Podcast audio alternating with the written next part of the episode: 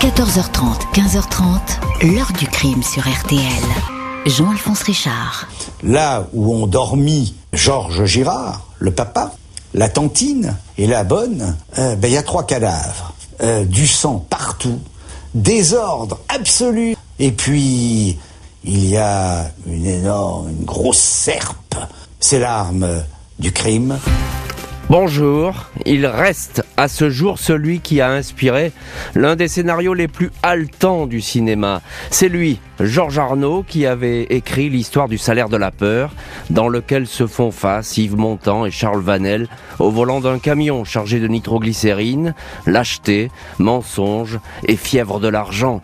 Quelques années auparavant, le même Georges Arnaud avait-il imaginé le scénario bien réel, celui-là, d'un triple crime dans lequel il occuperait le premier rôle, le massacre du château d'Escoire. C'était à l'automne mille neuf cent quarante et un et celui qui s'appelait encore Henri Girard, vingt-trois ans, s'était retrouvé accusé d'avoir tué en une nuit son père, sa tante et la bonne de la famille. L'argent déjà, l'argent d'un héritage aurait été le mobile de ces exécutions. C'est cette histoire que je vais vous raconter aujourd'hui, histoire qui va longtemps rester taboue et sur laquelle l'intéressé devenu célèbre sous le nom de Georges Arnaud se gardera bien de revenir. Est-ce lui qui a tenu lors de cette nuit d'effroi la serpe couverte de sang? Notre invité Philippe Jaénada, qui a longtemps enquêté sur cette affaire, va nous aider à éclaircir ce mystère. quatorze heures trente, quinze heures trente, l'heure du crime sur R T L. Aujourd'hui, dans l'heure du crime, l'affaire du château d'Escoire, un triple meurtre à l'automne mille neuf cent quarante et un, dans lequel va se retrouver impliqué le fils de la famille, qui sera un jour un célèbre romancier. Samedi vingt-cinq octobre mille neuf cent quarante et un, aux alentours de huit heures du matin, Jeannette Valade, petite paysanne de seize ans, emprunte le sentier qui mène à une austère et monumentale bâtisse adossée à un parc. Dans le bourg d'Escoire, à douze kilomètres de Périgueux, on appelle tout simplement cette propriété le château, domaine qui appartient à une riche famille parisienne, les Girard. Jeannette emmène deux poulets vivants à Amélie Girard, du ravitaillement en pleine guerre. Cette vieille fille, la quarantaine, cette vieille fille doit reprendre le jour même le train pour Paris. Madame Amélie séjourne depuis quelques jours au château avec son frère, Georges Girard, haut fonctionnaire du gouvernement de Vichy, et le fils de celui-ci, Henri, vingt-trois ans. Les fenêtres et les portes de la grande maison sont closes. Seule la cuisine est ouverte. La petite paysanne entre, mais ne voit pas âme qui vive. La cuisinière n'est pas allumée, la bonne est absente. Elle appelle, mais personne ne répond. Elle traverse la salle à manger, plongée dans une semi-pénombre, puis se dirige vers le petit salon qui sert de chambre à Madame Amélie. Le désordre est ici indescriptible. Les tiroirs d'une commode ont été fouillés. Une armoire est ouverte, les draps et les couvertures roulées en boule, un matelas déplacé. Jeannette aperçoit deux jambes sur le sol, à droite du lit. Elle pense tout d'abord à une statue jetée par terre. Mais c'est un corps, gisant à plat ventre. Elle ne comprend pas, pressant le pire, repart chez elle pour donner l'alerte. Jeannette, aussitôt enfuie, un cri ne tarde pas à déchirer la quiétude du parc du château d'Escoire. Les Tolu, Romain et Victoria Tolus, le couple de gardiens qui habitent là, une petite maison, entendent cet appel au secours. C'est Henri Girard, le fils de la famille, qui crie « Ils sont tous morts, ils sont tous morts », répète-t-il. Les gardiens, puis bientôt le maire d'Escoire, les premiers gendarmes et quelques curieux, découvrent un massacre. Près de la cuisine, dans une chambre, il y a le corps de Georges Girard, en partie défiguré par une avalanche de coups donnés avec un objet tranchant. Il s'est défendu. Un autre cadavre se trouve non loin de lui, celui de la bonne, Louise Soudex, qui loge au château, tuée d'un seul coup à la tête avec le même objet. Elle est morte debout alors qu'elle voulait sans doute venir au secours du propriétaire. Amélie Girard, Madame Amélie, est la victime qui a reçu le plus de coups. Son meurtrier s'est acharné, dix-huit perforations et estafilades dans le dos. Six coups ont été donnés alors qu'elle était déjà morte. Elle aussi s'est défendue. Ses doigts, qui portent encore leur bague, ont été tranchés. L'arme du crime est vite retrouvée dans la cuisine. C'est une serpe maculée de sang. Le gardien la reconnaît. Henri, le fils de la famille, lui avait emprunté la veille. Henri Girard répète à qui veut l'entendre qu'un cambrioleur a tué tout le monde. Il en veut pour preuve cette maison sans dessus-dessous. La tante Amélie était arrivée depuis une dizaine de jours. Henri l'avait rejointe.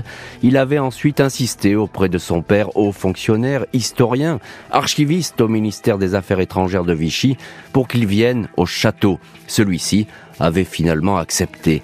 La veille du drame, la famille, servie par Louise, a dîné à dix-neuf heures trente, une soupe de haricots. Henri dit que son père s'est couché vers vingt-deux heures, sa tante une heure plus tard. Lui a retrouvé sa chambre dans l'aile opposée du château, l'aile nord-est. Il a lu jusqu'à minuit un roman de Paul Bourget, intitulé « Le sens de la mort ». Il n'a rien entendu. Henri ne semble pas particulièrement sonné par la tragédie. Juste après la découverte des corps, on l'a surpris en train de jouer du piano après avoir bu des rasades de gnôle.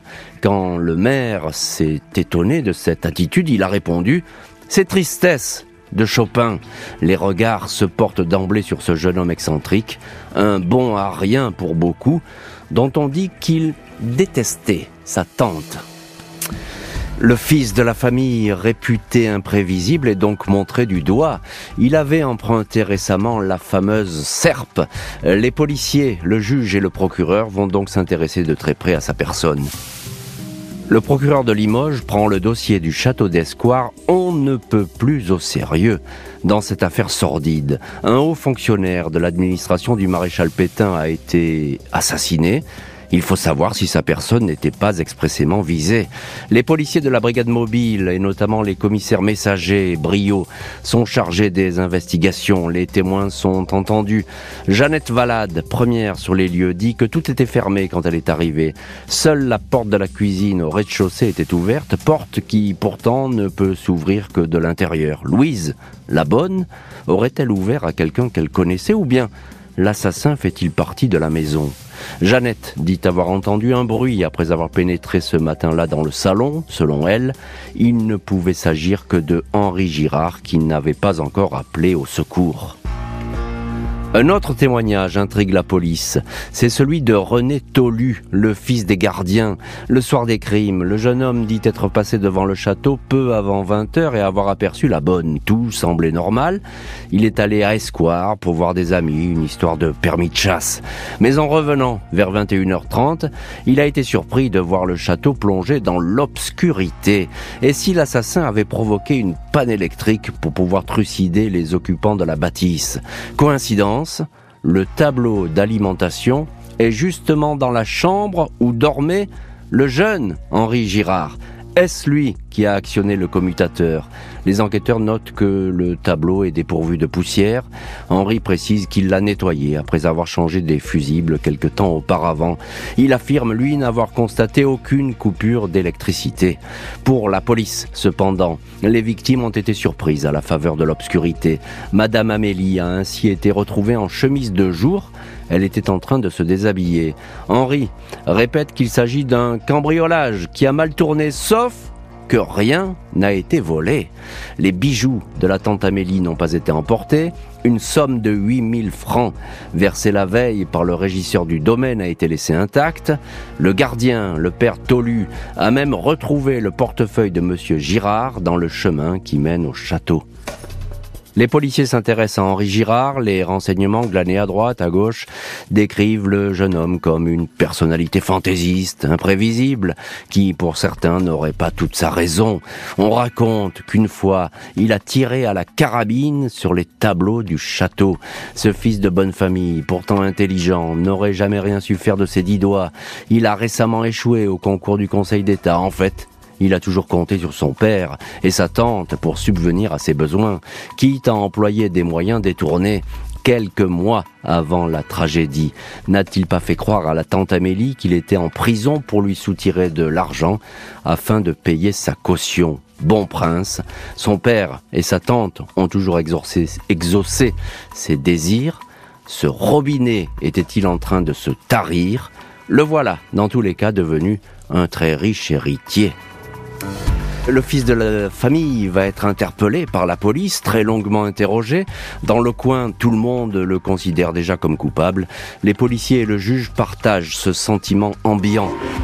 La police n'a pas traîné. Dans la journée suivant la découverte des corps, Henri Girard est interrogé par les hommes de la brigade mobile de Limoges. Les médecins qui l'ont examiné ont trouvé le jeune homme très sale, portant des sous-vêtements pour le moins douteux. Ils ont surtout remarqué des meurtrissures entre le pouce et l'index de la main droite, des pincements. Ils correspondent à la tenue de la fameuse serpe qui a servi à tuer tout le monde. Henri dit s'être blessé avec cet outil en coupant une haie de sapinette. Il aurait aussi tenté d'en enlever un piton dans un mur. Le gardien du château, le père Tolu, affirme que la serpe n'était pourtant pas aiguisée quand il l'a prêtée à Henri. L'outil s'avère cependant très tranchant. Le fils de bonne famille dément toute participation dans ce carnage, même si les enquêteurs sont intrigués par les questions qu'il pose, notamment s'il existe assez d'éléments contre lui pour l'envoyer à la guillotine, ou encore s'il avait commis ces crimes, comment pourrait-il échapper à l'échafaud ? Les policiers s'en tiennent au mobile de l'argent, ils essaient de pousser Henri Girard dans ses retranchements, mais celui-ci continue à nier. Selon la secrétaire qui assistait aux interrogatoires, Madame Costilla, Henri Girard se serait montré tout près de craquer lors d'une audition, prêt sans doute à passer des aveux complets. « Je vais tout vous dire, donnez-moi un verre d'eau », aurait demandé le jeune homme, les policiers auraient obtempéré, puis après avoir bu très lentement son verre, le suspect se serait repris, comme s'il Il n'avait jamais rien dit. vingt-huit octobre mille neuf cent quarante et un, Henri Girard est autorisé à assister aux obsèques de son père et de sa tante à Escoire. La foule le regarde comme un coupable. Dans la soirée, il est dans le cabinet du juge d'instruction, Joseph Farisi, inculpé de trois assassinats, dont un parricide, écroué à la maison d'arrêt de Périgueux. Le fils de bonne famille accusé du plus terrifiant des scénarios va devoir désormais emprunter, affronter euh, la cour d'assises. Il fait figure de coupable absolu, il risque la guillotine. vingt-sept mai mille neuf cent quarante-trois, neuf heures du matin, Henri Girard fait face aux juges et jurés de la cour d'assises de la Dordogne à Périgueux. La salle est comble, surexcitée, hostile à un accusé qu'elle désigne comme un coupable. C'est comme si le procès était joué d'avance, signe qui ne trompe pas. Le directeur de la maison d'arrêt a demandé à l'avance que soit préparée la cellule spéciale réservée aux condamnés à mort. Le président du tribunal est plus modéré. Il ordonne d'emblée un transport de la cour, jurés et avocats jusqu'au château d'Escoire. Les trois avocats de l'accusé, parmi lesquels le ténor parisien Maurice Garçon, démontrent que l'individu aurait pu entrer dans le château en crochetant un simple volet. L'accusation répond qu'il n'y a eu aucun vol, répète que ce carnage gratuit était destiné à empocher l'héritage. Après cinq jours de procès, Maître Garçon se lance dans sa plaidoirie. Il va réussir le tour de force de faire basculer les jurés en faveur d'un accusé peu sympathique et réputé sans morale. Maître Garçon raconte que le père de l'accusé, Georges Girard, était son ami. Quel ami oserait défendre l'assassin de son ami ? S'interroge l'avocat. Et pourtant, j'ai accepté ? Si je l'ai fait, c'est que nous sommes convaincus que Henri Girard est innocent. Maître Garçon demande l'acquittement et ajoute ces mots. L'affaire commence pour bien montrer que le vrai coupable court toujours. Le public applaudit. Le délibéré ne dure qu'un quart d'heure. Henri Girard est acquitté. Il est libre. Dans l'année qui suit, et jusqu'à la libération de Paris, en août mille neuf cent quarante-quatre, il va dilapider une bonne partie de la fortune familiale, puis quitter la France. Après la guerre, Henri Girard va prendre un bateau pour traverser l'Atlantique, voyage qui va effacer des mémoires son implication dans le triple meurtre et lui donner une nouvelle identité. En cette année mille neuf cent cinquante, Georges Arnaud, pseudonyme choisi par Henri Girard, publie un livre qui va lui donner une éternelle notoriété. L'histoire est inspirée du séjour de l'auteur en Amérique centrale, au Venezuela, après la guerre.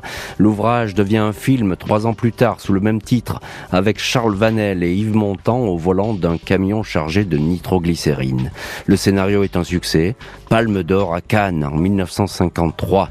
Devenu Georges Arnaud, Henri Girard ne va plus jamais parler de l'affaire du château d'Escoire, sauf à l'auteur des S A S, Gérard de Villiers. Celui-ci aurait recueilli des aveux pour le moins surprenants.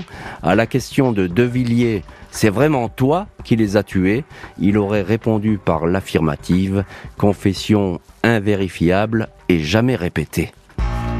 L'acquittement de Henri Girard, devenu Georges Arnaud, n'avait pas modifié les certitudes de certains témoins, à jamais persuadés de sa culpabilité.